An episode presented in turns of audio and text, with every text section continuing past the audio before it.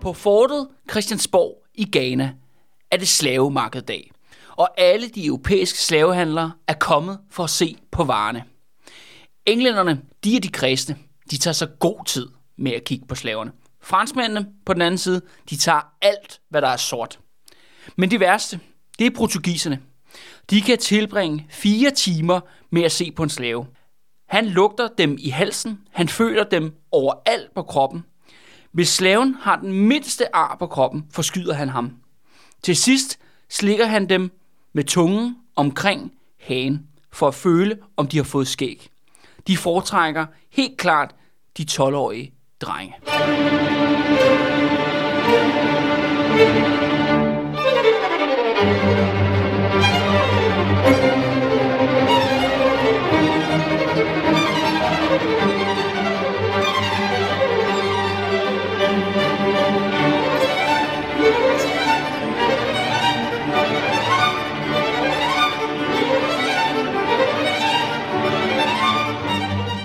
Goddag og velkommen. Du lytter til De Røde Fjer med mig, Kalle Kylmand, og endnu en gang Andreas Nørgaard.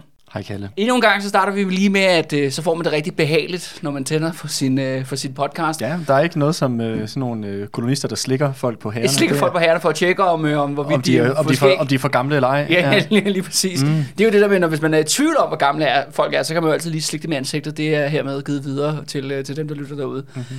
Vi er jo i gang med vores helt store saga, vores historie, historie om Danmark-Norges fald. Yes. Vi, vi er på en, skal vi kalde det, en rundtur, en cruise rundt i øh, kolonierne, for ligesom at kigge på de værste overgreb, og for netop for at kigge også lidt på den økonomi, der driver det danske norske imperium, og netop ja, forsyner hoffet i København på Christiansborg med alt deres Sukker. Lux, ja, sukker og mm. luksusmøbler og liv i, ja, i sus og dus, og dem, der betaler den ultimative pris, jamen det er jo dem i slavetrækanten, det er jo netop, ja, Slaverne. slaverne. Det er ja. dem, øh, slaverne i Ghana, og det er slave, eller i Afrika i generelt, i Vestafrika, og så er det selvfølgelig slaverne over i Dansk Vestindien. Sidste gang, der var vi jo i øh, Vestindien, Andreas, og øh, jeg ved ikke, er der noget, du tog øh, specielt med øh, for den historie? Øh, jeg vil sige, at, at der var nogle af de skildringer, som du læste op, altså de her, hvordan det foregik der, som var jo, altså du kunne, det er jo som taget livet af et eller andet, øh, en gyserbog, eller et eller andet. Nej, jeg vil, jeg vil sige, Ja, ja, det, var, det, var, det var jo fuldstændig skrækkeligt, de forhold, Ja. som folk de havde der. Øh, og den absurditet, også det du snakkede om det her med, øh, med de her øh, frisorte, øh, Ja. som, som der er den her mellemklasse, og hvordan hele samfundet var ligesom bygget op omkring det her gensidige paranoia og terror. Og racisme, selvfølgelig. Ja, ja, ikke for, øh, jeg selvfølgelig, forglemte selvfølgelig men jeg, jeg lagde under det her terror. ja, ja, ja, ja, ja, ja. Men den her ja, racistiske terrorregime, som det jo sådan set var, der var bygget op. Og jeg, jeg kunne faktisk tænke på noget i forbindelse med sidste afsnit. Ja. Fordi vi havde jo de der citater fra nogen, der rent faktisk havde oplevet det. ja. Men øh, nogle, selvfølgelig nogle, øh, nogle, nogle danskere, der var derovre. Men Ja. er der egentlig nogle kilder, som, som er fra nogle af de, øh, de slaver, der har været der, som de har fået, altså, hvor de har skrevet ned, altså for eksempel nogle af de her frisorte for eksempel, nogle af dem, der har skrevet nogle beretninger ned, ved du det? Ikke så vidt jeg ved, eller jo, der er jo, der findes forskellige, der findes jo nogle forskellige kilder, men mest af det er senere, og der findes. Okay. også en før, som er ret unik. Okay. Øh, Det er lidt en lang historie, og ikke en, jeg har valgt at tage med i vores serie nu. Men kort fortalt handler det om en, øh, en fyr, som bliver solgt som slave i, øh, i Ghana, altså i dansk, øh, hvad Ja. hedder det, i dansk Guinea. Og så bliver han simpelthen med en fejltagelse solgt til Dansk Vestindien, Nå, hvor at de finder sig ud af, at Dansk Vestindien, han er høvdingssøn. Og derfor ender han med at komme til København og bo. Og der beretter han så om sit liv til en øh, dansker, der skriver det ned. okay. Og det ender faktisk med, at han bliver sejlet hele vejen tilbage til Afrika og afleveret med en undskyldning. Okay. Men det er altså en historie, der ligger lidt før vores, øh, vores okay. historie her. Ja, okay. Så derfor falder det lidt ud for vores øh, periode. Ja, så, men, altså, men den, vild historie også. det er en vanvittig vild historie, ikke? Ja. Ja. Men altså, det findes der øh, en del af. Altså, det er jo, ja, det er jo et godt spørgsmål, du kommer med, Andreas, men meget af, af det materiale, jeg har brugt, er netop ikke, der er ikke noget efterladt for dem. De optræder jo netop som altså navne i domsdokumenter, navnene mm. Mm. på henrettet, forskellige politisager, og selvfølgelig hvide, der beretter om Hvad de, hvad de, ved, hvad hvad de, de selv- oplever, ja, eller hvad hvad de de selv hvad- udøver af, Ja, af ja, gerninger. udøver af, af, af vold, ikke? Ja. En anden ting, som er virkelig, som, som ikke godt nok ikke er for Dansk Vestindien, jeg tror nok faktisk, at det er for Jamaica. En af de her mesterknægte i, i Ja. altså, på Altså de her poor whites, vi snakker om, de Ja, her ja. øh, hvide øh, man sige, slavepisker. Ja, slavepisker der. Der er en af dem, han har skrevet simpelthen dagbog i den her periode. Nå, Og den er, altså det er jo også virkelig altså sindssyg læsning. Altså det, det svarer til at læse jo en nazist, der førte dagbog øh, i Auschwitz. ja, ja, det kan jeg forestille mig. Øh, også fordi, at øh, han noterer blandt andet, hvor mange gange han voldtager slavinder. Okay. Øh, men han gør det på sådan en meget casual måde. Ja, ja. Altså, det er Ja. hverdag, ikke? Ja. Og, og, det er jo ikke, og det er jo langt fra alle hvide, der fører dagbog. Så den er ret unik, det der med, at du har sådan en, ja. sådan en fyr, der faktisk gør det. Ja, der Ja. gør det, og, og også bevaret til eftertiden. Ja. Ja. Og ej for glem. Der har jo været mere materiale. Men noget af det er sikkert gået Men tabt. meget det er også. gået tabt, ikke? Og det er jo også de her med de her øh, sorte slaver jo, ikke? De lever jo ni måneder, mand. Ja, ja. Altså, Præcis. hvor, hvornår er tiden Hvornår til... tid til lige at hvornår er sidde og skrive til lige at, sidde din og- beretning? Ja, ja, Ja, og, og ja, det skal også siges, og det finder vi også ud af i dagens episode, Andreas jo. De kommer jo fra en ikke-skriftlig kultur. Nej, men jeg tænkte, det er også mere at tænke på nogle af de her, måske øh, de her hvad, øh, frisorte. Ja. Ja. Det kunne jo være, at der er nogle af dem, Ja. ja. som der øh, for eksempel havde været slaver før, men på en eller anden måde var blevet øh, frie, Jamen- og havde skrevet deres beretninger. Jamen, det, det er det, det, det, der- jeg tænkte, der Jamen, måske havde været nogle af dem, der jamen, havde... også ret, øh, nu nævnte jeg også der at der var mange sorte i København i daværende periode Ja. og sådan noget. Der er faktisk også et par frifarvede, der har gået, øh, der læste præst i København. Nå, Der findes blandt, og de har også nogle af deres beretninger skrevet ned. okay. Men det er jo unikke historier, som jo ikke passer ind i den generelle oplevelse. Nej. At være slave skal man jo lige holde sig- holde sig for øje. Ikke? Mm. Øh, men der er også malerier af den ene af dem. Det er virkelig sjovt. Han blev faktisk også gift med en, øh, en anden mulat, eller ja, frifarvet kvinde. Ikke? Okay. Øh, Og de endte faktisk med at få en helt hvid pige. okay. Der, så det er meget sjovt maleri sådan af, af, af dem for eksempel. Ikke? Ja. Så der, der findes jo masser af skæbner af folk, som ja, klarer skærne eller levet deres liv Mm. frit og sådan noget. Men det er jo, øh, det er jo undtagelserne. Men det er undtagelserne, ikke? og ja. det er jo den store masse, de mange tusind. Mm.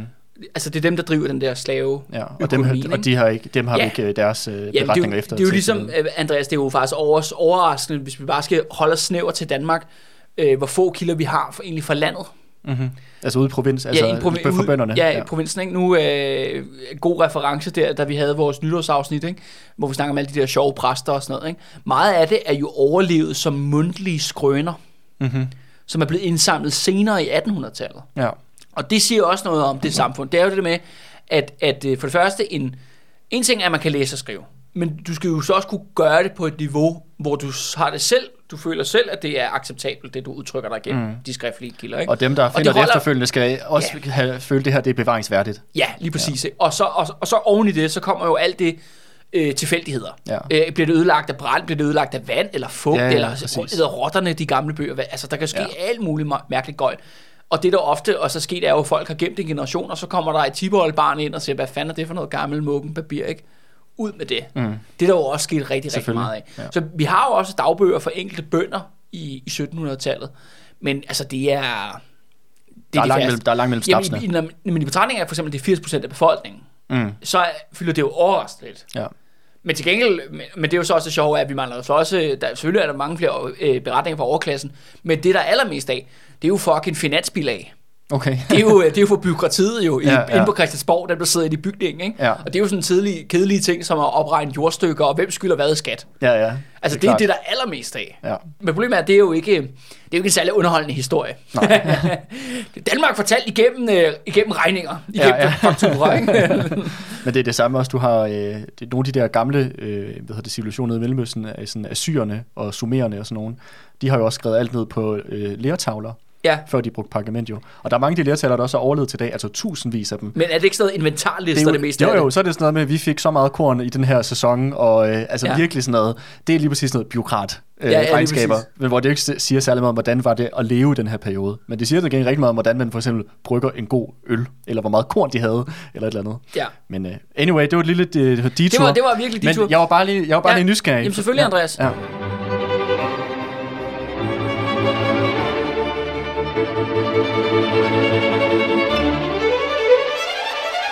Men nu skal vi altså simpelthen til Afrika. Mm-hmm. Og, vi skal, og det, i dag skal det handle om den danske dødskudskrig i Afrika. Og netop en fordobling af den danske koloni, Dansk Guinea, som det kommer til at hedde efterfølgende. Og netop lægge fundamentet til en ny storkoloni, dansk storkoloni i Afrika. Som vi jo så godt nok ved her med i bagklogskabens historiens klare lys jo, at det ikke blev til noget. Men det var ikke det, der var ambi- ambitionerne. Mm.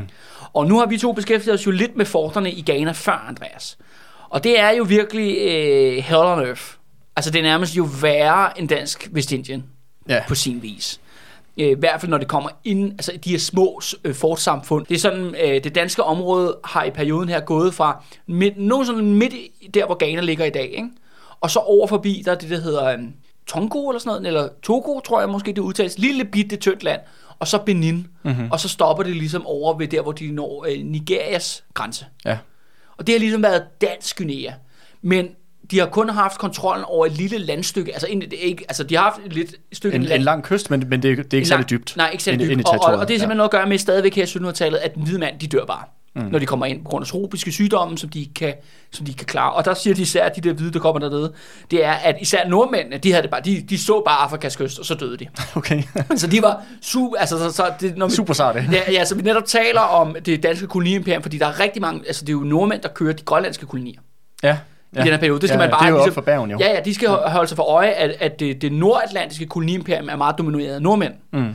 Men det sydlandske er altså domineret af danskerne og, og tyskerne fra Holsten, ikke? Jo. Øh, fordi vi er jo de her sydskandinaver, vi er jo det her manjana manjana. Sk- Skandinavian Latinoer, Ja, som ja man lige, siger. lige præcis. Ja. Ikke? Vi, der er sgu altid lidt, øh, hvad hedder det, Sunny Beach stemning, ikke? Ja, ja, det er det, Øh, er. hernede. Og derfor åbenbart, nordmænd holder sig langt væk fra de sydlige besiddelser. Det er klart, det er klart øh, ja. sydskandinaverne her, Yes. ikke? Yes. At Forterne har jo kun ét basalt formål, og det er jo, at de, skal, de driver slavehandel. Mm. Man samler simpelthen slaver, bliver leveret af lokale afrikanske stammer, og det skal også siges, at forterne indgår jo i alle mulige forskellige militæralliancer, forbund og alt sådan noget med lokale afrikanske herskere og stammer.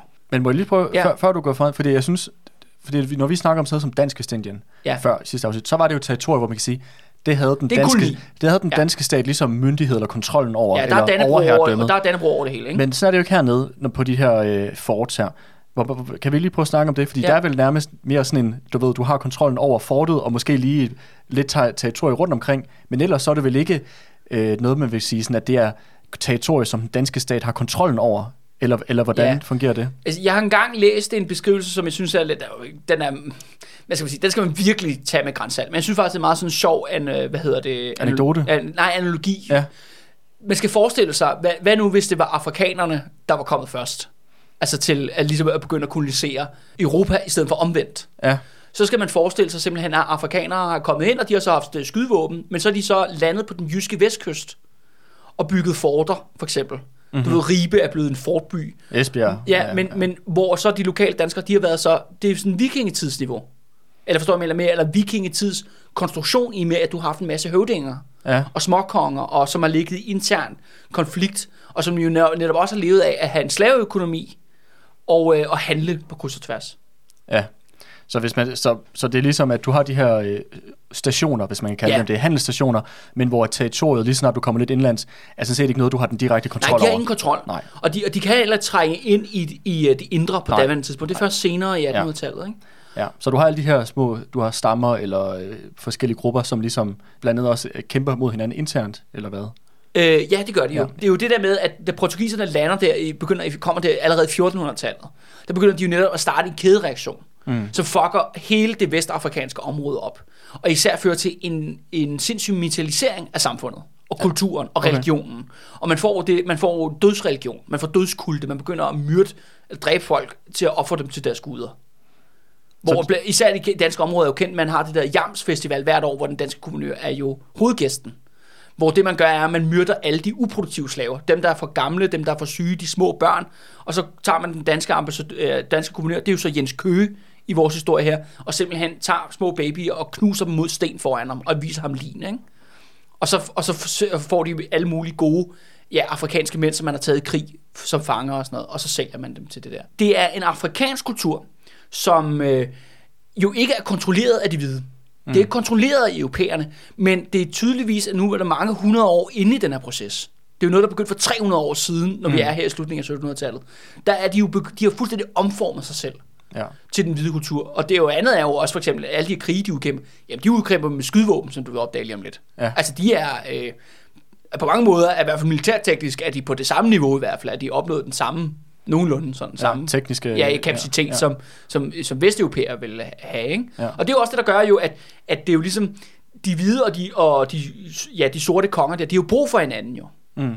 Fordi det er klart, at hvis de, kong, de lokale afrikanske konger skal blive ved med at få guns og krudt og alt muligt andet fra Vesten, jamen hvad skal de levere for det? De skal levere slaver. Mm. Og, han kan, og de kan jo kun bruge det her krudt og geværerne til ligesom at kæmpe mod deres andre rivaler. Og det, der er jo så vanvittigt mange stammer. Jeg vil slet ikke prøve at gå ind i og skulle beskrive dem alle sammen. Fordi Nej. jeg er ikke engang særlig selv godt styr på det. Nej. Men der er tydeligvis, der er så mange i det her område, og de taler forskellige sprog, de har også lidt forskellige religioner osv. osv. Og hvis den ene får ligesom dominansen over den anden, så er de færdige, Andreas. Mm. Så dør de alle sammen. mm. eller bliver altså slavegjort. Ikke? Jo, jo. Og det er jo en dødsdom for den lokale stamme, landsbys kultur og sådan noget. Mm. Så derfor, du har jo ikke noget andet valg, end at deltage i det her neds- nedslagning. Mm. I det her slaveøkonomi. Ikke? Bare for det din- bare for det er egen dræb, overlevelse. Det er Ja. dræb eller blive dræbt. Ja. Det er det, der er valget. Ja. Ikke? Og, det, og det du siger, den her ligesom dynamik, der er blevet skabt mellem de her grupper og de her stammer, det er jo så skabt af den her slavehandel, som europæerne er kommet med. Ja. Ja. Så man er en langstrakt proces, og Danmark er jo langt fra den eneste aktør. Men, en, men stadig en Men, men, en pro, men, den, men bliver på baggrund af Jens Køges feltog der, bliver den dominerende i Ghana. Mm-hmm. Altså i en lokal, i et Sammenhæng, lokal ja. om, område. Ja. Ikke? Så er der selvfølgelig, har man så englænderne på den anden side, og så har man så franskmændene længere ned, og så videre. Mm. Og som jeg ligesom startede med beskrivelsen, det der med slavehandel der, der, der er også stadigvæk portugiser i området, mm. der stadigvæk handler med slaver og sådan noget. Det er jo ikke, Ja. fordi folk forsvinder. Altså, Nej, nej. Men, men Danmark når en, en dominerende position.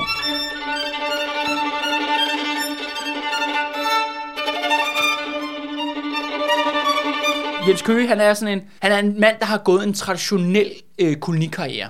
Det er de her danske forter, hvor det største er jo Christiansborg, som ligger inde i midten af Ghanas hovedstad i dag. Det hedder jo Usun Castle i dag. Men det ligger i den der by, der hedder Accra, tror jeg nok, det udtales, ikke? Ja. Øh, A-C-C-R-A. Hvordan vil du udtale det? Accra. Accra, ja. Der ligger det derinde, og øh, det er, der, det er danskernes hovedfort. Okay. Og det er sådan her, at de her forter, som er liggende ved kysten og handlet, ja, udover den her uhyggelige brutalitet, der er i slavehandlen, så er mange af forterne også pladet virkelig af de hvide, der er dernede, er super udulige. Ja, Altså, det kunne du godt øh, bilde mig ind. Ja, de, for det første er de sindssygt alkoholiserede alle sammen. Mm-hmm. De er alle sammen helt væk på alkohol. Og det er sådan her, at øh, jeg har læst, at, at det er sådan noget med, at når der enkelt gang er kommet nogen, som sådan lidt, okay, jeg drikker ikke hele tiden, så bliver de socialt mobbet af de andre. Okay. Er sådan, hvad, hvad fanden, tør du ikke drikke, eller hvad? Vi skal være fulde, og sådan noget. Ja, men vi drak også i går, eller øh, hele sidste måned, kan vi ikke øh, tage Nej, nej, nu, nu bæller du, ikke? Ja. Og så drikker man. Og så er det andet, er, at den kontakten med Danmark, den er meget sporadisk. Nogle, nu, I nogle perioder er den nærmest ikke eksisterende. Her i 1700-tallet, slutningen af 1700-tallet, der er der jævnlig kontakt Okay. med København. Man ligesom får det fikset. Men det betyder, at i lange perioder... Er det på grund af stormvejr og ulykker, eller hvad er det, der gør, den er så Ja, men sporadisk? det, det, er, det er jo meget slavehandel er også privatfinansieret. Ja. Hvis der ikke er nogen, der gider investere i det København og sådan slaveskib ud, så kommer der ikke nogen. Ja, Og, og det er også svært at bede om hjælp. Det tager lige et år. Ja. så, så kan det være, der kommer nogen. Ikke? Ja, ja. Eller måske to år. Ikke? Altså, Ja. så, så de er overladt meget til sig selv. Fordi man har en meget, meget lille gruppe af hvide, som så har en masse sorte slaver, altså danskejede slaver, som arbejder på fortet. Og der er også altid ved forterne en lille lokal afrikansk landsby. Mm-hmm. De er ligesom også en del af, af det her... Af, af, sam- af kolonien, Ja, eller koloni, fortet, ja, eller hvad man skal fortet, eller hvad man siger. Ja. Ikke? De, de har ligesom et gensidigt forhold, hvor at det er klart, at hvis fjenden kommer, så kan de lokale afrikanere flygte ind på fortet og blive beskyttet af dets kanoner. Ja, og så kan det være til gengæld af fortet for forsyninger, mad, I don't know, Ja, ja, lige af, præcis. af landsbyen. Ja. Øh, Også fordi der er så høj dødelighed blandt de hvide. De, de hjælper heller ikke, de drikker alle sammen vildt meget. Så der er meget stor udskiftning. De giver sig selv dårlige odds, Ja, lyder det det, til. ja lige, men, men simpelthen det er sådan her, at folk, som tager til danskere, der tager til, til Ghana, de kan jo starte helt nede i bunden. De kan starte dernede som soldater eller håndværkere, og så hvis de kan overleve, altså hvis de bare er i stand til at overleve fysisk længe nok, Mhm. mm-hmm. så ender de med at blive guvernør. Okay, Og det er præcis det, der sker for Jens Køge. Ja. Han kommer derned allerede i 1766. Mhm. Mm-hmm. Men fra 1781 til 1788, der er han guvernøren dernede. Hvornår sagde du fra hvad? For sø- han bliver guvernør i 1781. Okay, Og så, ja, og til frem til, øh, til øh, 88. Og så først i 1789, der vender han hjem til København. okay, Altså han har ikke været i Danmark siden 1766. okay. Det, Altså, er han været, har brugt- det har været 19 år, nej, det 21 år eller sådan Ja, ja, han har brugt vanvittigt mange år dernede. Ja. Og igennem den her meget tilfældighed, hvor han bliver ligesom guvernør, og det skal sige, at alle de andre guvernører kendetegn ved sex, orgier, altså voldtægter af slaver, øh, alkoholmisbrug, og så er der også en masse kup og drab internt, hvor danskerne myrder hinanden. Mm. Men da Jens Køge han kommer til, som er en total tilfældighed, som navnet indikerer, er han jo fra Køge. Ja. Han, er, han, er, han er nobody. Ja. Men på baggrund af, at han er i stand til at holde sig i live, så kommer han op og får ligesom magten i Ghana. Og det er for så første gang i en menneskealder, at man får faktisk en kompetent guvernør. Mm-hmm. Han er ikke i fuld hele tiden. Nej, han er ikke fuld hele tiden, og han har ambitiøse planer. Men det er også det, der fører til, at Jens Køge, han bliver den største danske massemorder i Ghanas historie. Mm. Fordi han netop ikke er fuld hele tiden. Ja. Han er det- ikke så udulig som de Ja, andre. og det, og det, er jo- det er jo nærmest det, der er det uhyggelige ved det her, Andreas, det er, at ham, der ikke var balrende fuld, det er ham, man skal være bange for, ikke? Ja. Det var ham, der be- begik de kæmpe forbrydelser. Jamen, og faktisk er det sådan her, allerede i hans egen tid, der bliver han kendt som den stærke.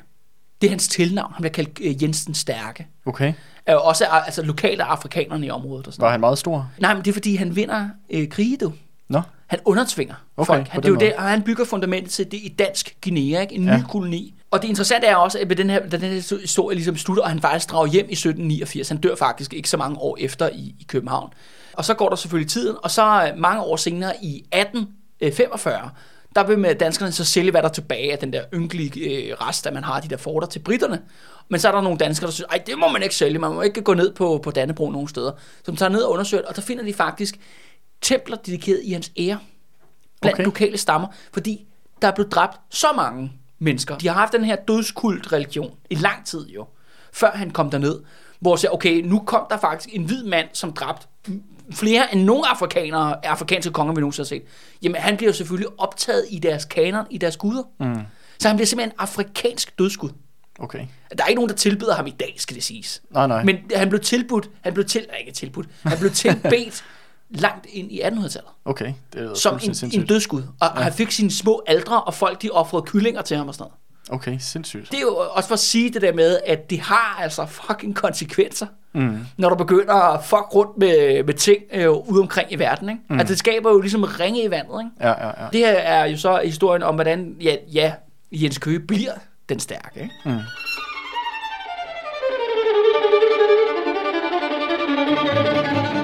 Men lad os hoppe ud i det. For det første er, at lige callback til sidste episode, Andreas, skal du huske, at jeg sagde, at hollænderne fik supersmadret Ja. i sidste afsnit af britterne.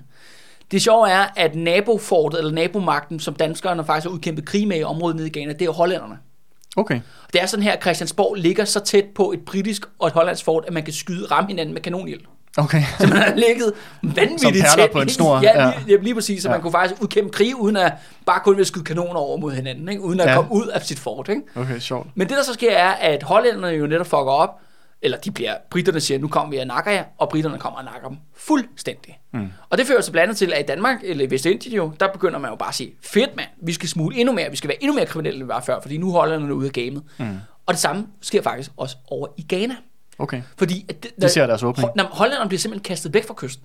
Ja. Der kommer en mindre europæisk nation på kysten, mm. og det betyder, at det, der åbner sig op, er et magtoprum. Ja, vakuum. Et vakuum. Og hvem træder ind i det vakuum? Jamen, det gør Jens Køge og, ja, og, og danskerne. Og, øh, og, og Jens Køge, han har jo netop en plan. Han har en plan om, at, at de skal underlægge sig meget mere af kysten. Og den, selve den idé, det er jo netop at komme til at sidde på mere slavehandel. Slavehandel for Benin og så videre, så videre. Mm-hmm. Simpelthen prøve at skabe et monopol. Mm-hmm. Fordi afrikanerne er jo, eller de lokale afrikanske slavehandlere og konger der, og hvad det nu er, altså, der findes også republikker, skal det siges. Altså, der findes alle mulige mærkelige konstitutioner ja. blandt de her forskellige stammer og folkeslag. Der bor jo 50 forskellige nationaliteter i området. Ikke? Ja. De indgår selvfølgelig alliancer, men det er selvfølgelig, hvis en europæisk nation sidder på hele kysten, jamen så har du en desto bedre deal jo. Ja, ja. En bedre Så er aftale. monopol på, på Ja, ja, og du tjener ja. bedre og, se, og også sikre sig flere slaver til Dansk Vestindien. Ja. Men der er også en anden plan, og den er mere sinister, som jeg vil sige det. Og den har netop... Altså sådan udspekuleret. ja, men øh, det sådan, er netop det der med at bygge en koloni. Mm. Det der med også at Europa begynder at råbe ind land. Ja. Og det der med at sige, jamen hvorfor have hele den her, altså vi lige snakker om i sidste episode, der er slaveoprør hele tiden på de her slaveskib. Cut your losses, ikke? Prøv at lave nogle nedskæringer, du ved, øh, prøv at tjene øh, profitmaksimere. Mm. Opbygger kæmpe store slaveplantager i Afrika. De sorte er lige her.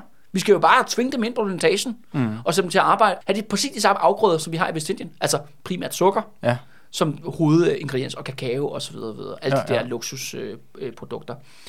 og den her plantagestrategien, altså det der med at ligesom gøre det til en rigtig, rigtig koloni, ikke bare En en, kyst, en Ja. kyststribe, ikke? det er jo noget, der bliver støttet af, ja, dem vi vil kalde de røde fjer jo, Mhm. mm-hmm. i København. Oligarkerne der, som jeg nævnte i sidste episode, de er simpelthen også involveret i det. Men Andreas, dem lader vi lige lade lå på for nu. Bare vide, at, at Jens Køge har altså fået et signal. Et han, har fået, han har fået et thumbs up. Han har fået grønt lys hele vejen op i toppen øh, for København. Ikke? Og det er selvfølgelig ikke de retarderede konger. De er spadet ind på deres værelse. Ja, ja. Det er altså nogle andre, skal man huske på. Ikke? ja. Yes. Det er dem, der sidder på Malienborg, vi snakker om. Ja, lige præcis. Mm. Og, øh, og den her historie er netop om, øh, ja, da Jens Køge blev til dødskud, ikke? Mm. Øh, den har jeg faktisk igen for vores, øh, jeg skal vi- måske ikke vores ven, men i hvert fald vores øjenvidne for sidste gang, øh, Paul Isert. Ja.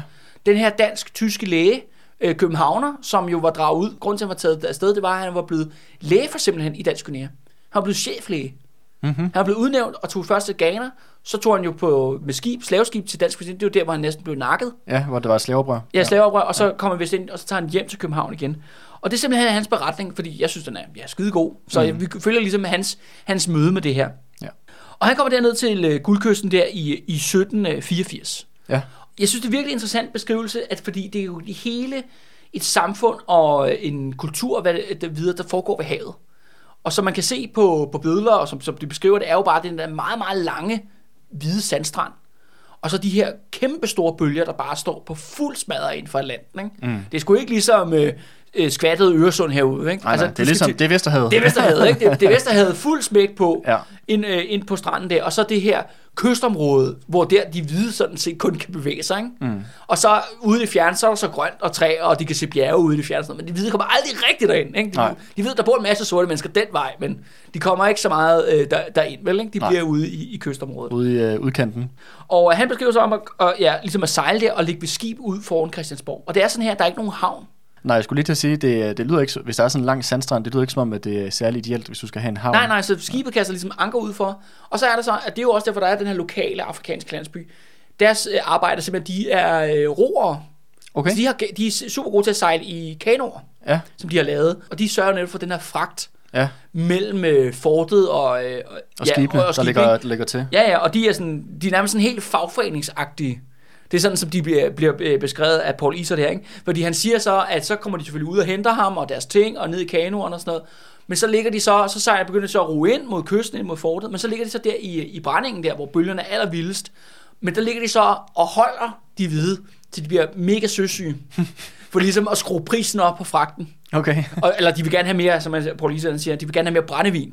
Oh, okay. Fordi de, de, de vil gerne drikke det selv, men de kan også sælge det videre. Ja. Det er en værdifuld vare Mm. øh, for dem. Så siger okay, nu er jeg rigtig dårlig, så her, tag, tag min flaske, så jeg kan komme, Ja, komme i land. sikkert, ikke? er- sikkert i landet, Og, ja. og, og, det er jo så første gang, at øh, det er jo så første gang, at ja, Paul Iser, han støder, møder faktisk en real sådan afrikaner, ikke? Ja. I, I virkeligheden, og møder det afrikanske øh, kontinent. Og så beskriver han det her fort der, Christiansborg, hvor at, at igen jo, at det er ligesom Vestindien, ikke? at der er 38 danskere, tyskere, han er jo selv dansk-tysk, ikke? Mhm. Øh, og så er der 250 sorte.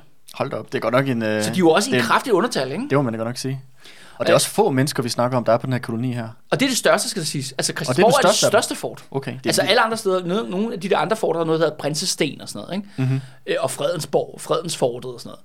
De er, der er kun 10 øh, hvide. Okay, wow. Det er godt nok ikke særlig mange, vi snakker om. Nej, nej, nej. Altså, og, og det er de her forter, og de her forter er meget sådan, det der ligesom holder sammen på dem, det er kanoner. Mm. At de har de der faste stillinger og kanoner, fordi at det kan betyde, at så har man lige en edge, Ja. hver gang, at de, fordi afrikanerne kan jo samle mange tusind mand i de der hære, ikke? Jo, jo. Og det er klart, at øh, ude i åben mark, jamen, så har jo Ikke en chance. ikke, ikke en chance. Ikke? Nej, nej. Så det handler om at, ligesom at have de der kanoner og de der befæstede stillinger. Og, øhm, og de siger jo også det der med, at de der forter der, det er jo, er jo det vælter rundt med mennesker. Mm. Der er nogle af andre beskrivelser, ikke ham der Paul, men andre lidt øh, tidligere folk, der siger bare, at man kunne kraftet med ikke flytte en kanon uden at øh, rulle hen over et, øh, et, et sort barn. Okay. Fordi de var, var alle vejen, ikke? Ja, det er jo der, de virkelig er fucked up, ikke? Du har det der hvide elite, som er bare fuldstændig hammerfulde, ikke? Og bruger mest af tid på at voldtage slavinder, der er nede i kælderen under mm. fortet. Og så har du den her øh, soldater, hvor øh, halvdelen af soldaterne er sorte slavesoldater. Ja. Men i danske uniformer under Dannebro. Og så den anden halvdel, det er jo så ja, sådan nogle øh, øh, farvede, ikke? eller øh, mulatter, som de ville kalde det dengang. Som er de her blandinger, som jo så er produkter enten af, af ja, voldtægter, eller ægteskab. Og det skal også sige, det er en ting, Jens Køge han går enormt meget op i. Det er, at han begynder simpelthen, han nedsætter simpelthen en, en ægteskabskommission Ja. med den lokale afrikanske landsby, eller alle de af- lokale afrikanere, man har ligesom aftaler og alliancer med, hvor han siger bare sådan, vi har en masse fordrukne hvide danskere, dem er der ikke godt styr på. Ved du hvad de trænger til? De trænger sig til en kone. Mm-hmm. De trænger til en, en sød afrikansk kone, som kan holde styr på dem, ikke? Og lave, øh, jeg skulle sige sovs og kartofler, det er så ikke det, de har spist. Men øh, hvad det nu spiser, ikke? Ja, ja. I, her i området. Og det er, de simpelthen får bare organiseret bunkebryllupper. Ja. Og det virker. Så altså, en masse bryllupper. Jamen, det interessante er jo netop, at de, danskerne torturerer stadigvæk folk, skærer ud voldtægt. Alt det sædvanligt sker, men det sker på et mere acceptabelt niveau. Okay. Så det har ligesom lagt en dæmper på det, Det, det værste. ligger der på det værste, og det er også det med, at Jens Køge er sådan en, han rydder op, ikke? Mm. Der kommer lidt mere styr på tingene, det bliver sgu lidt mere disciplineret, ikke? Det er også derfor, han kan jo netop få slavehandlen op på et helt andet gear. Mm. Simpelthen få flere mennesker igennem den der helvedesmaskine, som Ja. ja. det er, ikke? En anden ting, som jeg synes er virkelig fucking grineren, Andreas, med det har med Paul Isert, det er, han er bare, da han møder de der, kommer ind, møder rigtige afrikanere for første gang i sit liv, og så er det eneste, han siger bare sådan, hold efter, hvor ser de godt ud.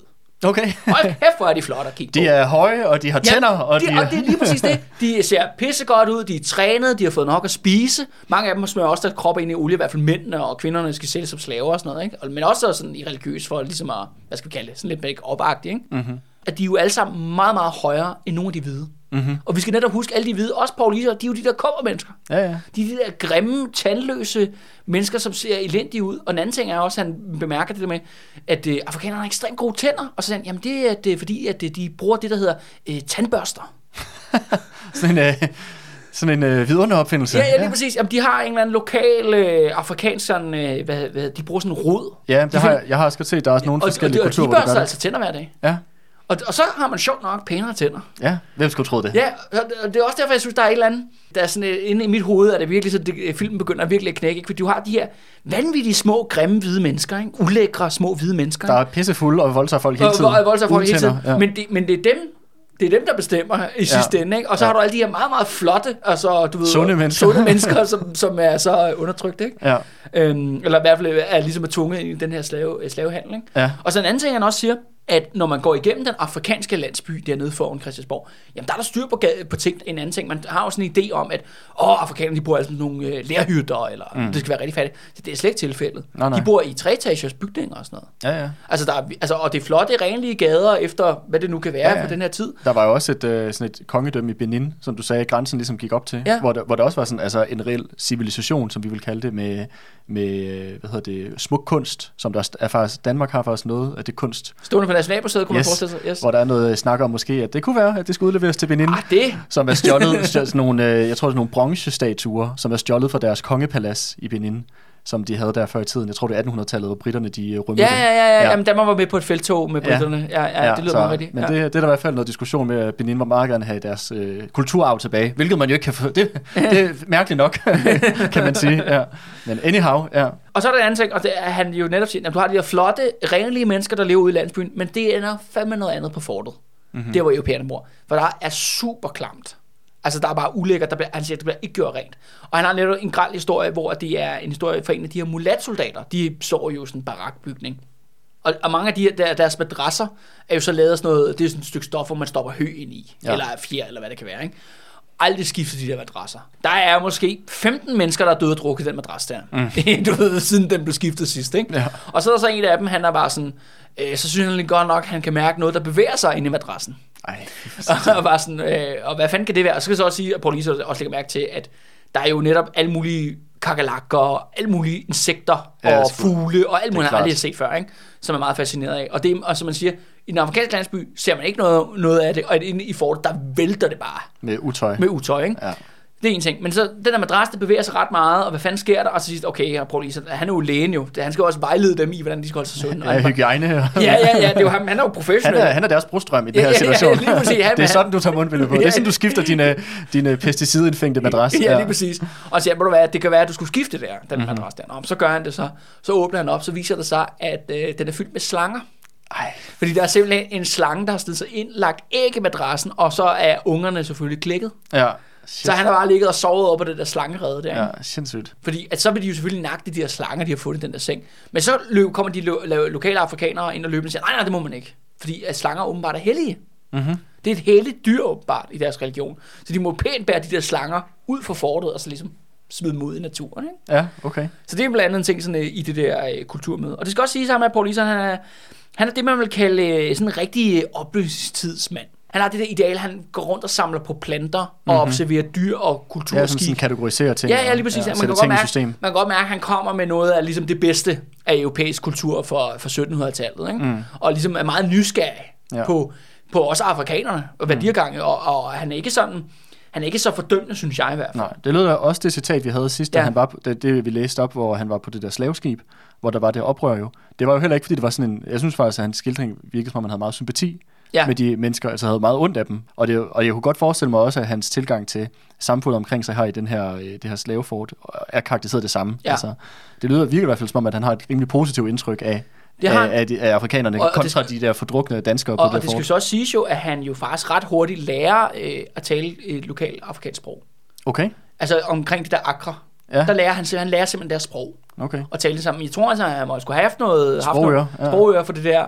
Og så, og så er det til så også sige jo, at der er også sådan et fælles slavehandlersprog på kysten, mm-hmm. som er sådan en mærkelig blanding af øh, portugisisk og hollandsk og, bri- og engelsk, Ja, sådan og så også ja. og afrikansk, ikke? og som Ja. deres, ja, kriologisk vil man kalde det, ikke? Ja. Og det behersker han også. Så det er også øh, i modsætning til rigtig mange andre danskere, som aldrig lærer Der at tale fatter en skid. der fatter en skid, eller gider tale med øh, lokale mm. sorte i området, så er han virkelig sådan, han lærer sproget, og senere hen drager han også ud alene og møder alle mulige afrikanere og taler med dem og Okay. besøger dem og sådan noget. Vildt. Ja, så han er også meget interesseret i altså at finde ud af, hvad fanden er det for et sted det her, altså Ja, ja, ja. Afrika, ikke? Ja.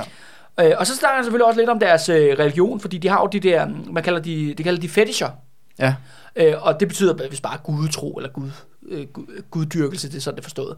Og det er især, at de har alle mulige små templer, hvor man kan ofre små ting, kyllinger og andre madgenstande. ja. Ofte så er de der fetisher, det er sådan nogle dyr, for eksempel. Ja, ja, Ja. slangen for eksempel, For eksempel er jo heldig, ja. heldig dyr, ikke? Øh, og det andet er så er også, at de bærer jo hele tiden amuletter Mm-hmm. for at beskytte dem mod onde ånder og alle mulige andre ting. Paul Isert er selvfølgelig en god øh, protestantisk kristen øh, for Nordeuropa, men han er sådan heller ikke sådan så dømmende. Og så øh, noget af det første, han gør, er ligesom op, opsøge den lokale gud Mm-hmm. øh, ved Accra. Og det er faktisk det, der hedder et abebrødtræ. Ja, Eller det hedder babagtræ, tror jeg nok udtales i dag. Men han kalder det et abebrødtræ. okay. Og, det, og jeg har googlet det inde på nettet, og det er sådan en kæmpe stort træ. Ja, Øh, som er meget sjovt. Det er meget sådan en høj, høj stamme, og så sådan en stor, stor trækrone. Ikke? Mhm. Og meget stort, meget tykt træ og sådan noget. Og så kan jeg så se, at folk har hængt, hangt amuletter, og de har offret alt muligt til det, og tændt mm. lys, og hvad de nu ellers gør til det der, det der træ. Men det sjove er så, hvad det her træ er, lige i det her akkertræ i hvert fald, det er, at udover det er meget gammelt, og det er meget stort, så er det også hjem til en flok flagermus. ja. Og det vil sige, at hver gang, at når solen går ned der ved, ved Christiansborg, er midnatstid. Ja, Eller ja, ikke midnatstid, ja, ja, ja, ja. solnedgang. så begynder de der flagermus jo at skrige helt vildt. ja, Og så flyver de så ud for at jage. Og så okay, okay, det er rimelig religi- Det er sådan... der er noget i det. Der er Ja, noget ved ja, det. ja, der er sådan et, det er sådan rimelig, uha. det er sådan rimelig cool. ja, ja, og, og, der skal vi jo så bare huske på, at det, er jo- det er jo den samme periode, hvor øh, ham der, hvad var det, hed, Søren, der gik rundt om kirken og Ja, ja, gik park ja. med djævlen og alt det der, ikke? Ja. Det er den samme periode, så Paul er sådan lidt, hmm, det kan godt være, at jeg ikke skal fuck lige med den, den der lokale afrikanske gud. Ja, ja. Ja. Den der i abebrødtræet, ikke? Ja. Fordi det virker sådan rimelig... Som der er et eller andet øh, imponerende. Ja, men, men det er sjovt det der med, at de har det der træ, som der ligesom er en måde sådan centrum for deres, øh, deres religion. Fordi det er også det, du så nede i mange, øh, mange af de her karibiske samfund og latinamerikanske samfund, hvor du har, vi snakker om det kort i sidste Mm. afsnit, hvor du har ligesom resterne af den her gamle religion, som slaverne tog med sig, eller jeg bragte det med sig over til, til, de, til de Amer- kontinenterne og landene i Amerika. Ja, der har du også tit det der med, ligesom i voodoo og sådan noget, der har du også tit det der med, at, øh, at træer er ligesom sådan nogle, øh, ja, hvad kalder man det, sådan nogle øh, objekter, hvor, som man ligesom ja. Ja. samles om med religiøse øh, ritualer og andet. Jamen altså, i vikingetid tilbød man jo også egetræer i Danmark, ikke? Ja, ja, præcis. Eller og, og, og asketræer. Ja, Yggdrasil. Yggdrasil, fra som er nordisk aske, mytologi. jo. Ja, ja, ja. Så det, altså det der med træer og religion, det, det kan man Go way se over. back. Ja, Ja, ja, ja. det kan man se overalt på kloden, ikke? Ja. Men en anden ting, som også jeg synes er rigtig, rigtig sjov, det er, at øh, så kigger den også lidt om, hvad afrikanernes lokale skikke og sådan noget, og så finder Paul Isert så ud af, at øh, afrikanerne, de fejrer simpelthen deres fødselsdag hver uge. Okay. De holder simpelthen fødselsdag hver uge, og det er sådan her, at alle de her, i hvert fald de her stammer, der bor det lyder her, sgu da hyggeligt. det lyder da supergrineren. Ja. Øh, men alle de her afrikanere, som bor her i området, det er sådan her, at de har et øh, navn, som ligesom er deres, deres navn, deres fornavn, og så har de så ugenavnet. Ja, Efter så de hedder sådan noget, de hedder Andreas Torsdag, for eksempel. okay. Øh, jeg tror nok, jeg er født på en tirsdag, ikke? Ja. Ja. Kalle tirsdag, ikke? For Ja. eksempel, ikke? Så det, det, det er sådan, deres øh, navne fungerer. Nå, sjovt. Og, øh, og det sjove er så, og, og det er noget med, jamen så, så klæder de, de dresser sig altid op, og så, og så kommer folk og giver dem gaver. Mhm. Men som tit bare mad. Ja, ja. Og så, og Også så, meget, hvis det er Ja, sådan- ja man, får, man får et rigtig godt mål til mad, og folk er sådan, ej, tillykke med fødselsdagen sådan noget. Ja. Ikke? Noget, det er bare sådan rigtig hyggeligt, ikke? Ja. Øh, og så siger men de fejrer ikke noget andet. Det eneste andet, de fejrer, det er sådan en, de har en stor nytårsfestival, som så ligger i august. Mm-hmm. Men det er nok også lidt omkring ekvator. Der er det jo ikke rigtig årstider. Det er jo mere øh, regnsæsoner. Ja, ja, Så det passer nok med, at det er der, du har det store sådan, klimatiske forandring. Det er mellem tørketid og regntid. ja men det lyder meget... Jeg havde ikke tænkt videre over det. Men det, ja. det lyder meget rigtigt, Andreas. Men til gengæld så er de, de sorte, de er også bare virkelig sådan, de tror så, at alle hvide har fødselsdag om søndagen. Okay. Fordi, de går i det, kirke. det, fordi det eneste tidspunkt, de hvide, de dresser sig op og faktisk prøver at vaske sig lidt og ikke være så ulækre, ikke? Ja. og ligesom gør lidt ud af det, og, og, og ligesom virkelig synger lidt, eller så er afrikanerne sådan, nej, det er sjovt, at hvide alle sammen af en eller anden grund, de er altså født på søndag. Modsat til os andre, som kan være født på alle ugens dage. Ja. Nå, hvor. Så Ej, det lyder godt. Jeg synes faktisk, det lyder meget, meget sjovere, det der med at fejre fødselsdag hver eneste uge, end det der, øh, end det der som, i hvert fald, som de hvide har gang i, hvor de, øh, hvor de enten bare får drukne hele tiden, og så kan de lige gå ned i kirken og sidde og synge lidt og være lidt... Øh, Ja, ja, Og lige snart tænke over, hvor, hvor meget Gud hader dem. ja lige, lige præcis.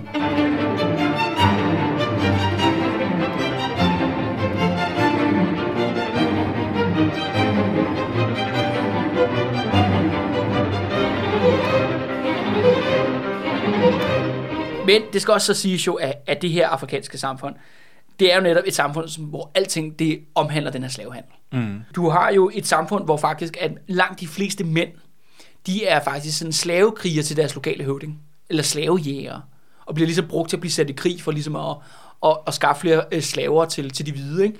Og så er det sådan her, at, øh, at øh, kvinderne, det er dem, der står simpelthen for landbruget. Mm-hmm. Og det er sådan en anden ting er, at de er også slaver, skal det siges.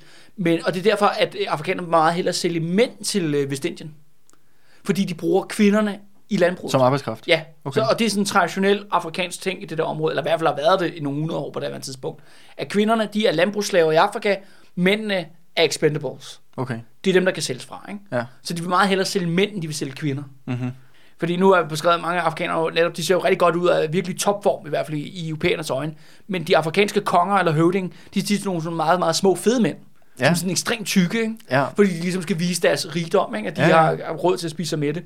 Og de har jo så de her kæmpe store eh, haremmer, altså mange koner. Mm. Og det siges jo, der er sådan en stor krigerstat, som ligger lidt længere ind i land, der hedder Ashanti.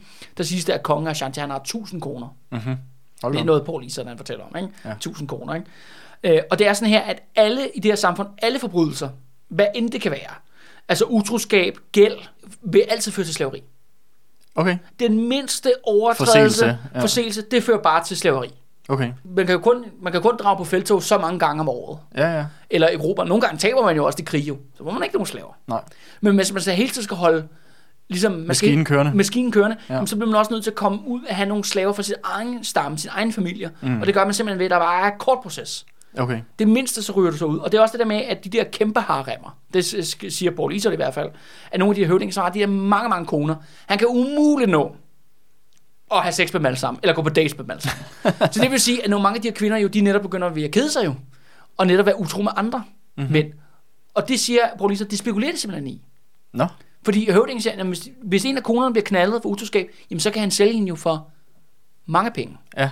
Så det, de er simpelthen konerne af en eller anden form for fucked up økonomisk reserve. Ja, ja. Sådan en forsikring. Det, det er ligesom at sætte penge i banken. Ja, ja, ja. Du, okay. du kan hæve dem senere. Ja. Vildt.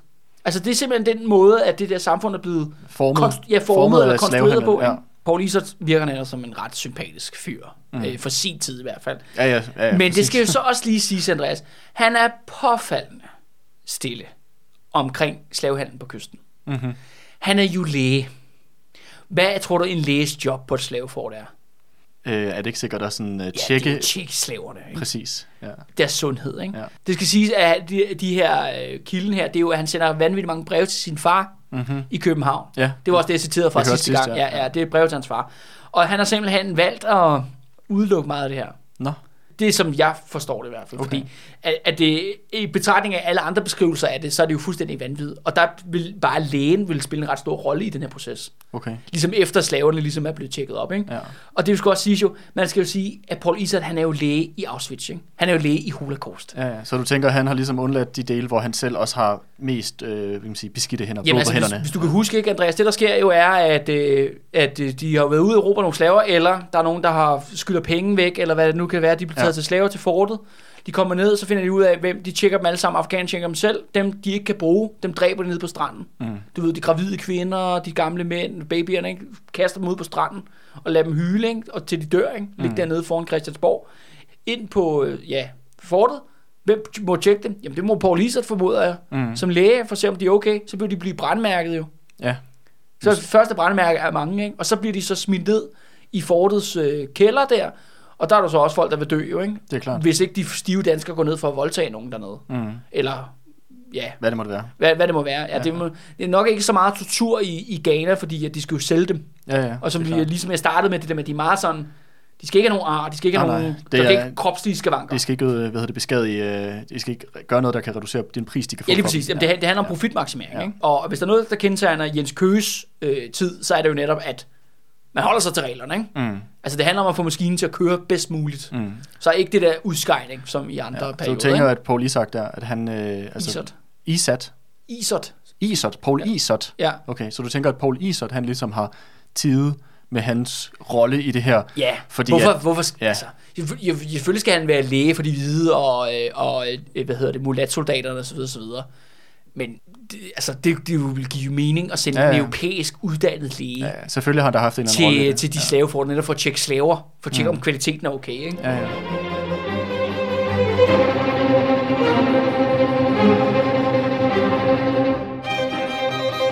Men nu må vi hellere komme fat, tage fat i øh, dødskuden. Mm-hmm. Jens Køge der.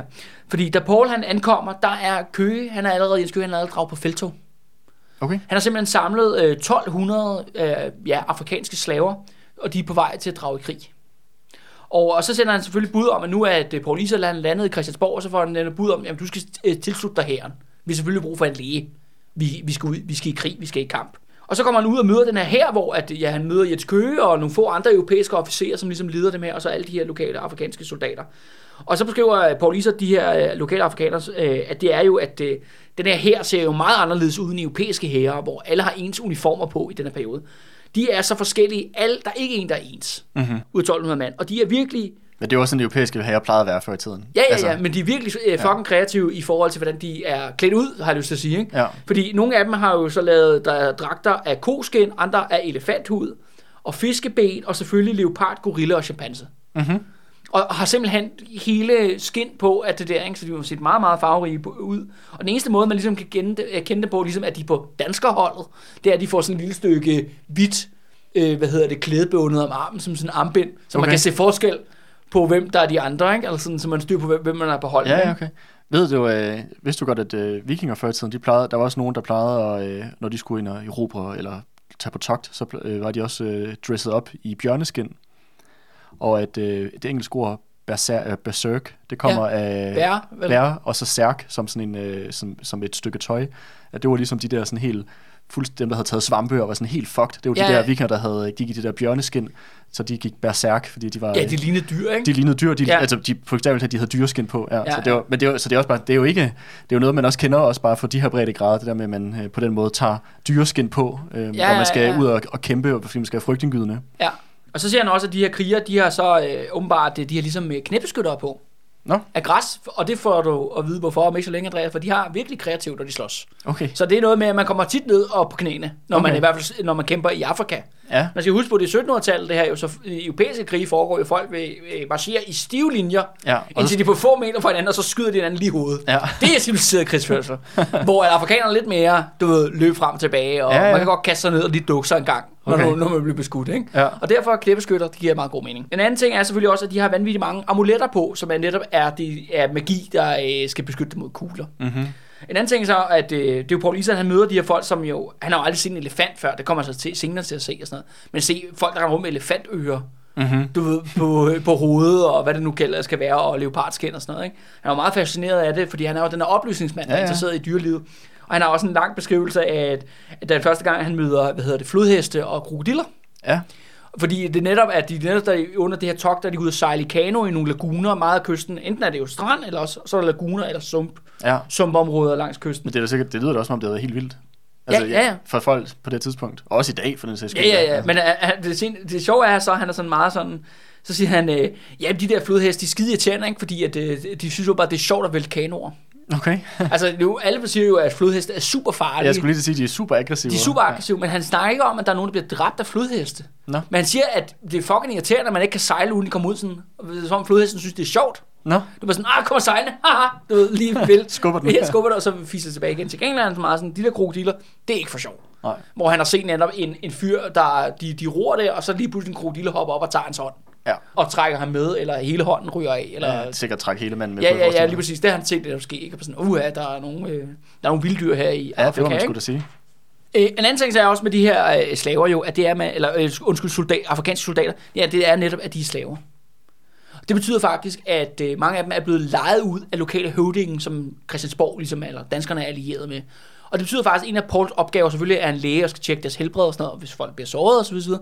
Men han har også en anden opgave, fordi der er ikke særlig mange hvide jo her, det er, at han skal tjekke deres ammunition hver dag. Mm-hmm. Fordi de må kun, de har sådan en lille taske, hvor de bærer deres krudt og deres øh, kugler, og alle har geværer og sådan noget, øh, bæske, danske geværer. Og, øh, men det er sådan her, at de er bange for, at hvis de sk- skraber for meget ammunition sammen, at de begår oprør. Mm. Så det er vigtigt, at de kun lige har til... Har nok de har, slaget. de, har, ja. de har kun nok til den næste træfning ja. til næste slag, så de er hele tiden afhængige af, at de kan komme ind til de hvide. Og det er det, Jens Køge og Paul Lisa, de deltager ikke i nogen kamphandlinger. De sidder bare om på ammunitionskassen Okay, og kigger på de sorte slås. ja, det er klart. Alt Det- andet det- ville også være øh, overraske mig. ja, ja, ja, lige præcis. Men det er altså sådan, at den her øh, krig fungerer. Men det første er, at øh, Jens Køge, de er jo ikke gået i krig nu, men de er ligesom samlet her og begynder at mobilisere.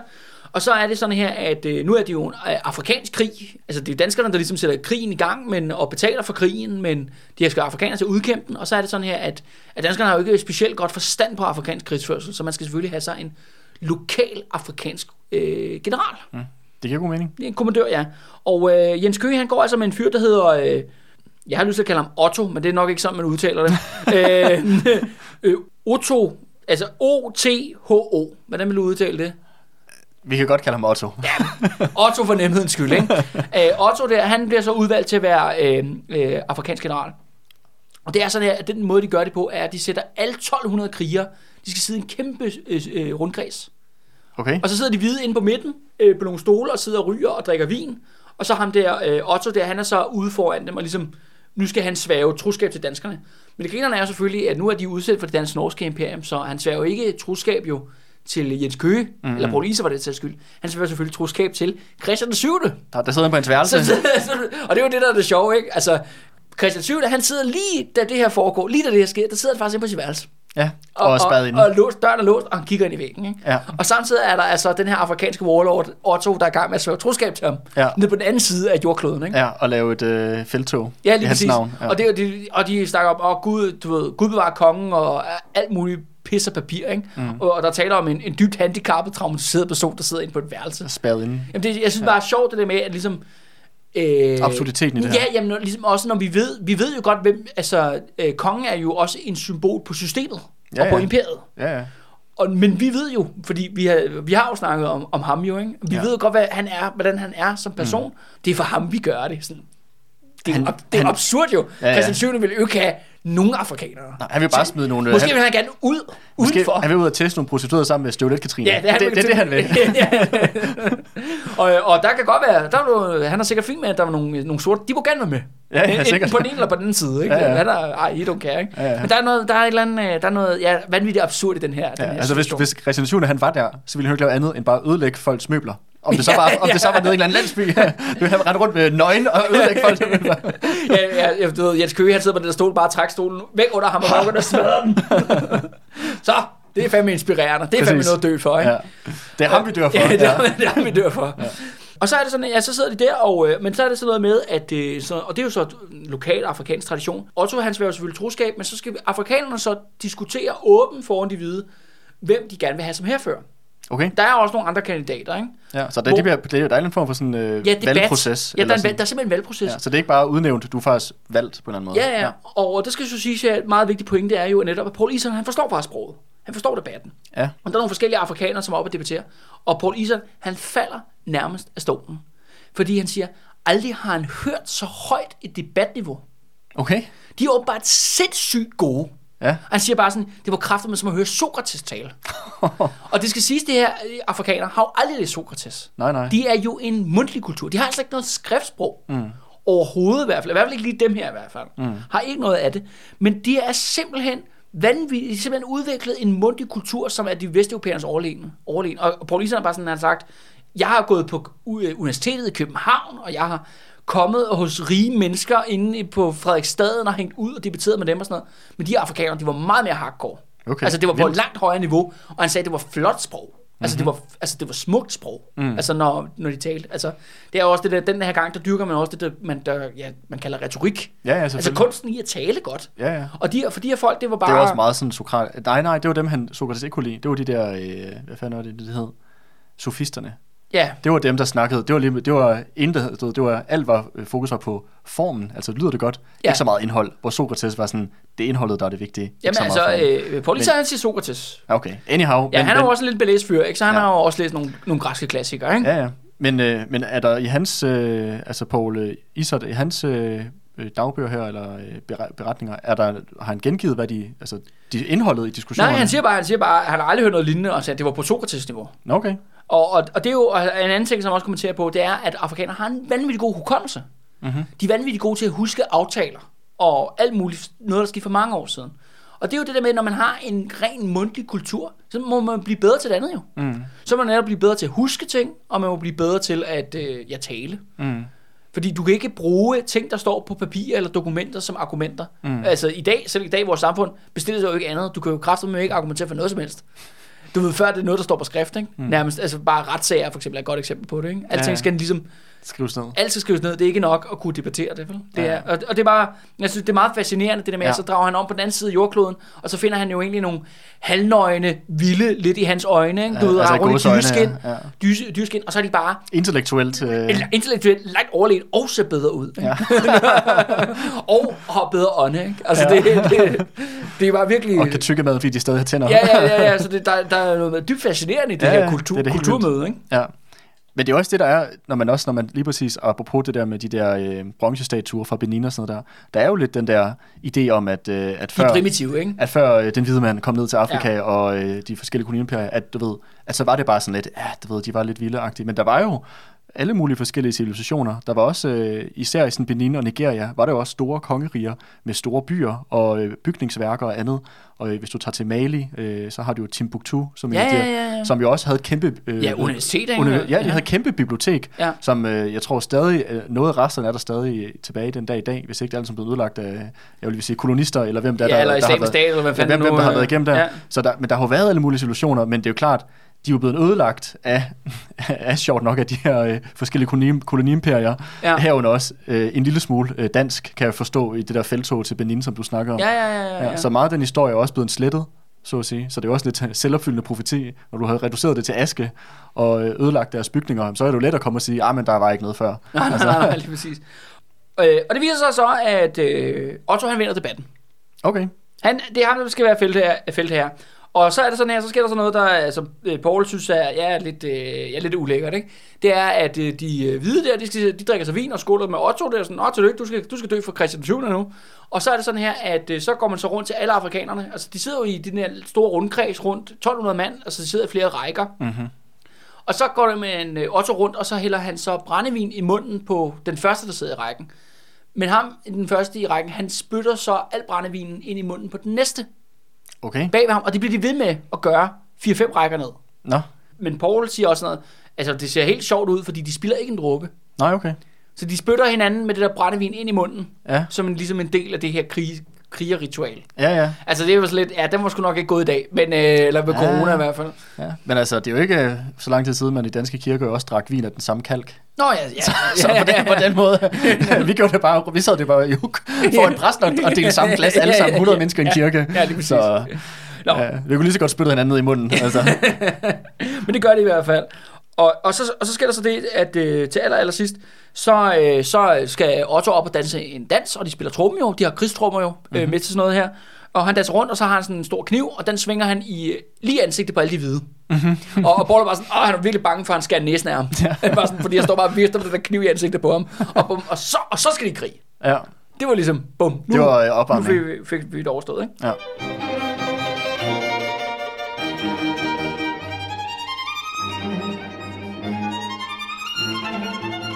Og så næste dag er det sådan, at de er lige ved, en, øh, de er lige ved den der grænseflod. Der er sådan en flod, der ligesom skiller det danske område, dansk Guinea, fra det der fjenden, den fjendtlige stammers område der.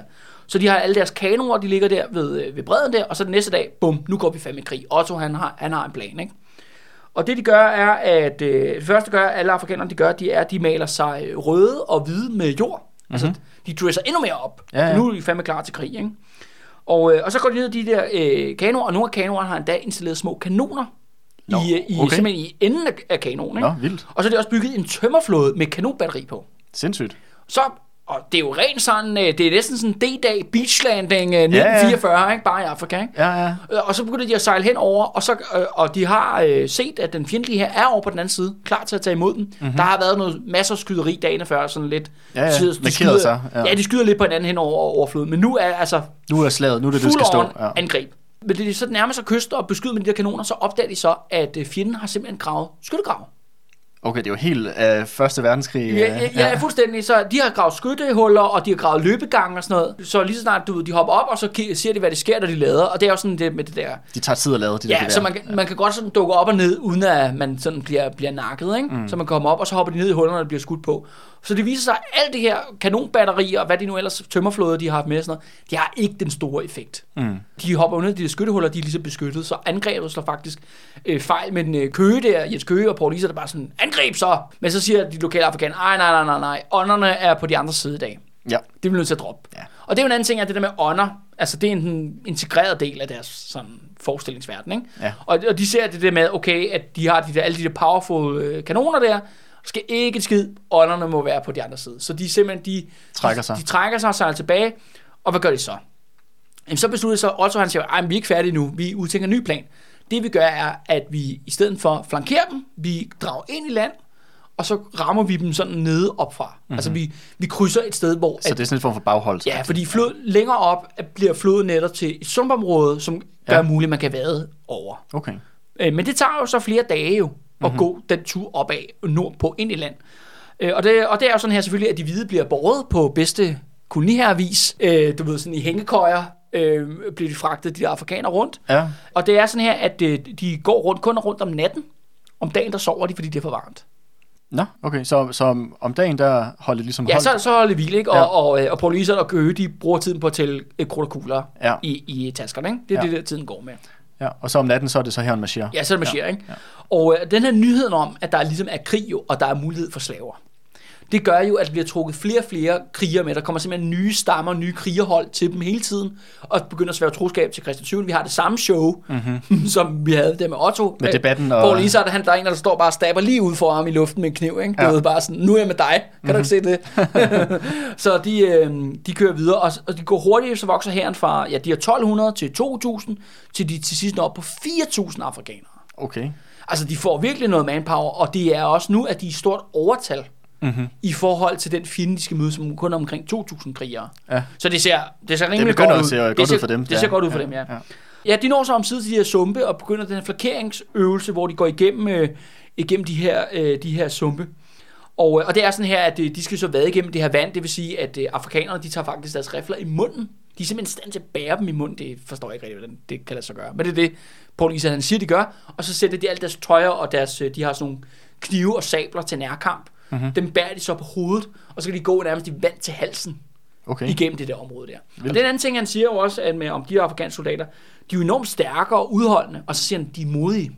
Mm-hmm. De er ikke bange. Altså, de, de er nærmest tværtimod, ikke? Ja. Altså, gang i den, ikke? Hvor, og det er jo, synes jeg virkelig, at det er sjovt, selvom de også er slaver, men de samtidig europæiske herrer, den eneste måde, man får hvide europæer på i kamp, altså i Europa med de her store herrer, der møder hinanden, det er jo gennem massiv pisning Mm. og dødsstraf. Mm. Det er jo ja, sådan, tvang. Ja, fordi jeg kan lige love dig for, Andreas, hvis du bliver tvunget til at stå i sådan en geled, to meter over for en anden dude, og skyde, skal skyde på ham, øh, så har man nok lyst til at løbe. Mm-hmm. Det er jo det, der er den naturlige reaktion for alle, mm. der står i den der situation. Det er klart. Så den eneste måde, man holder europæiske her sammen på, det er bare massiv mængde vold. Ja. Så det er jo ret stor kontrast. Ja, det må man sige, ikke? Ja. Øh, Hvad er det, man plejer at sige, at det er, at man skulle skyde på hinanden, når man kunne se det hvide i den andens øjne? ja, ja, lige præcis, ikke? Altså, så der skal man også tæt på. Og, og de drager sig gennem de her sumpe, og så lige pludselig, så går de så i et baghold.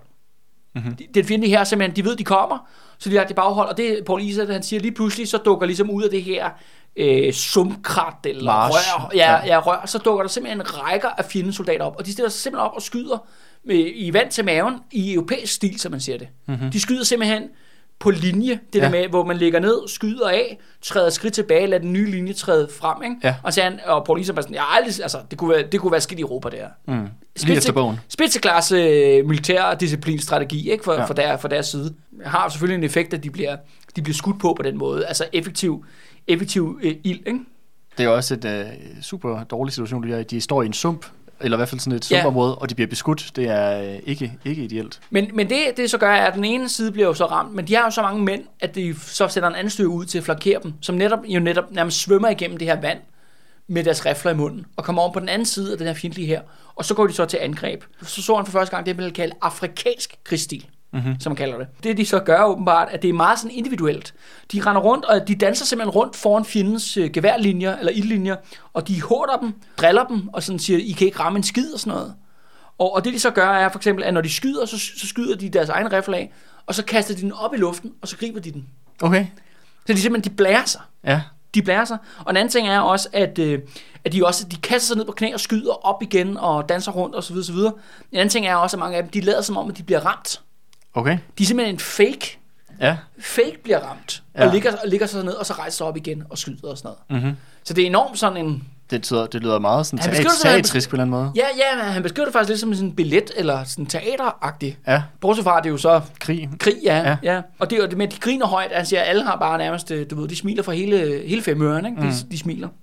Og efter øh, 45 minutter, hvor den her fjende bliver angrebet fra to sider, jamen så tager de simpelthen flugten. Øh, danskerne har, øh, eller danskerne, de afrikanske danskere. Quote on quote. Ja, ja. De har De to vundet- danskere deres 4.000 ja, og deres 4.000 afrikanske slaver, soldater. ja, de, har, de, har vundet, de har vundet slaget. Og det så gør jo ind, at øh, de finder den nærmeste landsby øh, af fjendens, og den brænder de selvfølgelig af. De, øh, landsbyen er tømt for mennesker med hæren. Det skal også sige sig faktisk, ude i det fjerne, mens det her slag er er gået på, har de, der er åbenbart nogle bakker, eller sådan noget, ude i det fjerne, og der kan de faktisk se, at alle den fjendtlige hærs børn og kvinder, de ser på Nå. og for bakken. De er simpelthen tilskuer til slaget, og de kan se, okay, deres mænd taber, mm. så smutter vi, ikke? Mm. Det er jo dem, der skal blive til slaverne. Det er sjovt. Så de Eller det, er- det er sjovt nok, så smutter det. Ja, så smutter de. Ja. Men, så, men de kan jo ikke tage deres hytter med, de kan ikke tage deres huse med, de bliver brændt af, og alle de dyr, de finder, deres husdyr, de finder, de bliver simpelthen slagtet. Mm-hmm. Dem dræber de, ikke? Det skal sige, at det her slag har faktisk ikke kostet så mange døde. Der er kun, uh, Paul Iser, han tæller uh, 13, uh, 13 døde for Åh, den ikke side. Nej, det er faktisk ikke så mange. Men det, der så sker, er, at øh, også, der er også forskellige sårede, som også ligger der sådan en, en, en 10-20 stykker eller sådan noget, ikke? deromkring. Danske afrikanere, de begynder så at skære hovederne af folk. Nå. De skærer simpelthen hovedet, både de døde og de sårede. Okay. Så er de ikke så sårede mere, kan man sige. øh, så er de bare, Så er de bare rimelig døde. så er de bare døde. Så de skal have de her hoveder af de her folk, og så sætter de sig simpelthen ned, hvor, hvor de kan finde noget vand, enten ude på stranden, eller nede ved floden, eller whatever, og begynder simpelthen at skrabe alt kødet af det der hoved med en kniv. Hvorfor dog det? Det de så gør, Andreas, er, at de øh, spænder de der hoveder fast, alt efter hvor mange de kan skaffe sig. Ikke? Spænder de så fast til deres trommer, eller til deres horn, eller hvad andet de gør. Fordi det simpelthen, ideen er, at, at øh, når man så spiller på instrumentet, så vil deres øh, sjæle blive pint. Nå. Altså den besejrede fjende.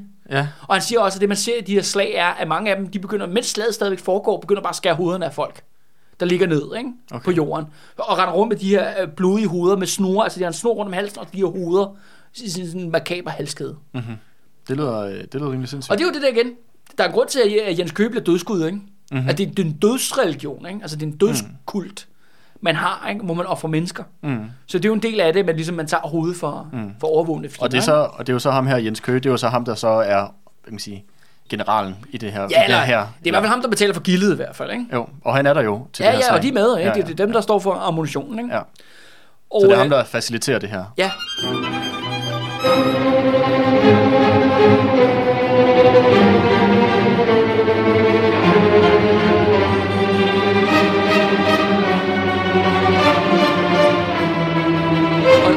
Og, så videre, og de er jo så fra, ja, derfor Christiansborg-ish af det område, og så nærmest øh, godt stykke hen, øh, helt hen ved grænsen til, øh, til det der Togo der, mm. det der lille bitte land. Der kommer de hen, og så skal det endelig så slag så stå der den øh, 14. maj øh, 1784. Og det er sådan her, at øh, der er ligesom den sidste store hovedlandsby, den her fjend, de her fjendtlige stammer, det skal også siges, de er også allieret med alt muligt, Mm. øh, som kommer og hjælper dem. Og de har det her slag mellem landsby, og der er en landsby, den afrikanske landsby, og så er der en eng, og så er der en skov. Ja. Og øh, fjenden har simpelthen taget opstilling i skoven. Mm-hmm. For ligesom at bruge skoven som, som dækning, ikke? Mm. Altså, som beskyttelse. Øh, og det er simpelthen, at danskerne er i, øh, i overtal jo, og så de angriber den her skov, og så siger han, det var virkelig som om at se skoven blive levende, da alle de her afrikanske fjendtlige afrikanske soldater trådte ud og begyndte at skyde på dem. Mm-hmm. Og det han så Det siger, vildt. og ja, det lyder også rimelig dramatisk. Det er og meget han- episk. og episk, ja. og han siger så det, der sker er, at, øh, at den danske linje, de står ligesom i en stor masse af de her afrikanere sådan på linje, men det er en meget sådan løs linje. Det de så gør, er, at de hyler alle sammen sådan et stort krigshyl. Og Prøv lige at forestille dig, der er 4.000 mand. Det er rimelig, det er rimelig Der meget. råber det der, eller jeg ved ikke, hvad de siger, uh, eller et eller andet, ikke? Ja. og, så løber, og så løber de fremad, og så skyder de. Og så, er mange, så begynder de at, så danser de rundt individuelt, ikke? Ja, Kaster sig op, kaster sig ned, lader sig op, bliver ramt, kaster op med deres gevær i luften, jonglerer alt det der. alt det, hvad de nu gør, så lader de, og så hyler de igen, uh, og så rykker de så tættere på igen og mm-hmm. skyder af. Ikke? Og på den måde, så ligesom kommer de hen over den her eng, ind mod den der skoven der. Mm-hmm. Og så kommer de ligesom ind, og så kommer det så til, øh, til, nærkamp. til nærkamp. Ikke? Okay. Og det er jo så på knive og sabler, Ja. Som, som de har med. Det lyder som noget af et, øh, noget af et syn. Ja, det, det lyder rimelig fucking vildt, ikke? Ja, det må være noget. Altså, Paul, han får der... Eh, Han får der noget en på, en på opleveren, ja, ja, det må man sige. Ja, noget at skrive hjem til, til Ja. ja. lille far om i Ja, Køge, ja, ja, eller hvor er det lige nu, han er fra. Ej, det er selvfølgelig Jens Køge, der er Og han siger jo også bare, at lige så det der slag bliver meget blodigt, altså også efter afrikanske tilstand, det skal siges, at, at, øh, de, at danskerhæren der har 22 døde og 65 sårede, og fjenden har 24 døde, men 160 sårede. Men det er altså 160 folk, der får Skåret hovedet af. skåret hovedet af. Og han siger også bare, der hvor han har, han opbygger sådan et lille feltlazaret jo, ikke? og begynder at, og ja, der er øh, hans egen, der bliver ramt, ikke? og han skal prøve at hjælpe dem og sådan noget, at det er også det, at de smider hovederne. Mm-hmm. Så ved siden af, han begynder bare at vokse sådan et bjerg af hoveder, mens han står der og prøver at reparere på folk. Men det grinerne er så, han kommenterer faktisk, at nogle af de fleste sår på deres side, altså på danskersiden, det er, at deres øh, geværer, de springer i luften. Ja, det var jo en ting før i tiden. Ja, og det er jo så venstre hånd, der bare bliver sprunget af, der hvor altså ligesom, ja, hvad skal vi kalde det? Aftrækkeren, Ja, eller- aftrækkermekanismen der sidder nede på geværet og bliver sprængt af. Og det er jo så grinerne er, at øh, de her geværer har de selvfølgelig fået af nogle af de der oligarker hjemme i København, Mm-hmm. som vi ikke har, vil afsløre, hvem er endnu. Øh, men det er bare for at sige, at øh, udover at det er dem, der sender dem i krig og ved Europa, det der store plan, nye plantagekoloni, sender dem også lortevåben, Mm.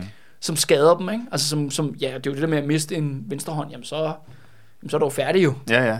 Ja. Altså, så er der jo så er du solgt til Staklerkris, ikke? Ja. ja. så kan du blive offret til næste Jarms-festival. Det er jo det egentlig det, der Ja. højst sandsynligt kommer til at ske det er klart. med, med sådan en slavesoldat. Siger det bare, ikke? Ja. Men det, er var, også, et, det var jo også et, ting, en, sådan et øh, forholdsvis øh, stor, almen problem dengang, at du havde gevær af dårlig kvalitet, som lige præcis sprang, når du, øh, når du affyrede det. Så det, er- men det er selvfølgelig stadig super træls, Ja, ja, ja. hvis de når til sådan.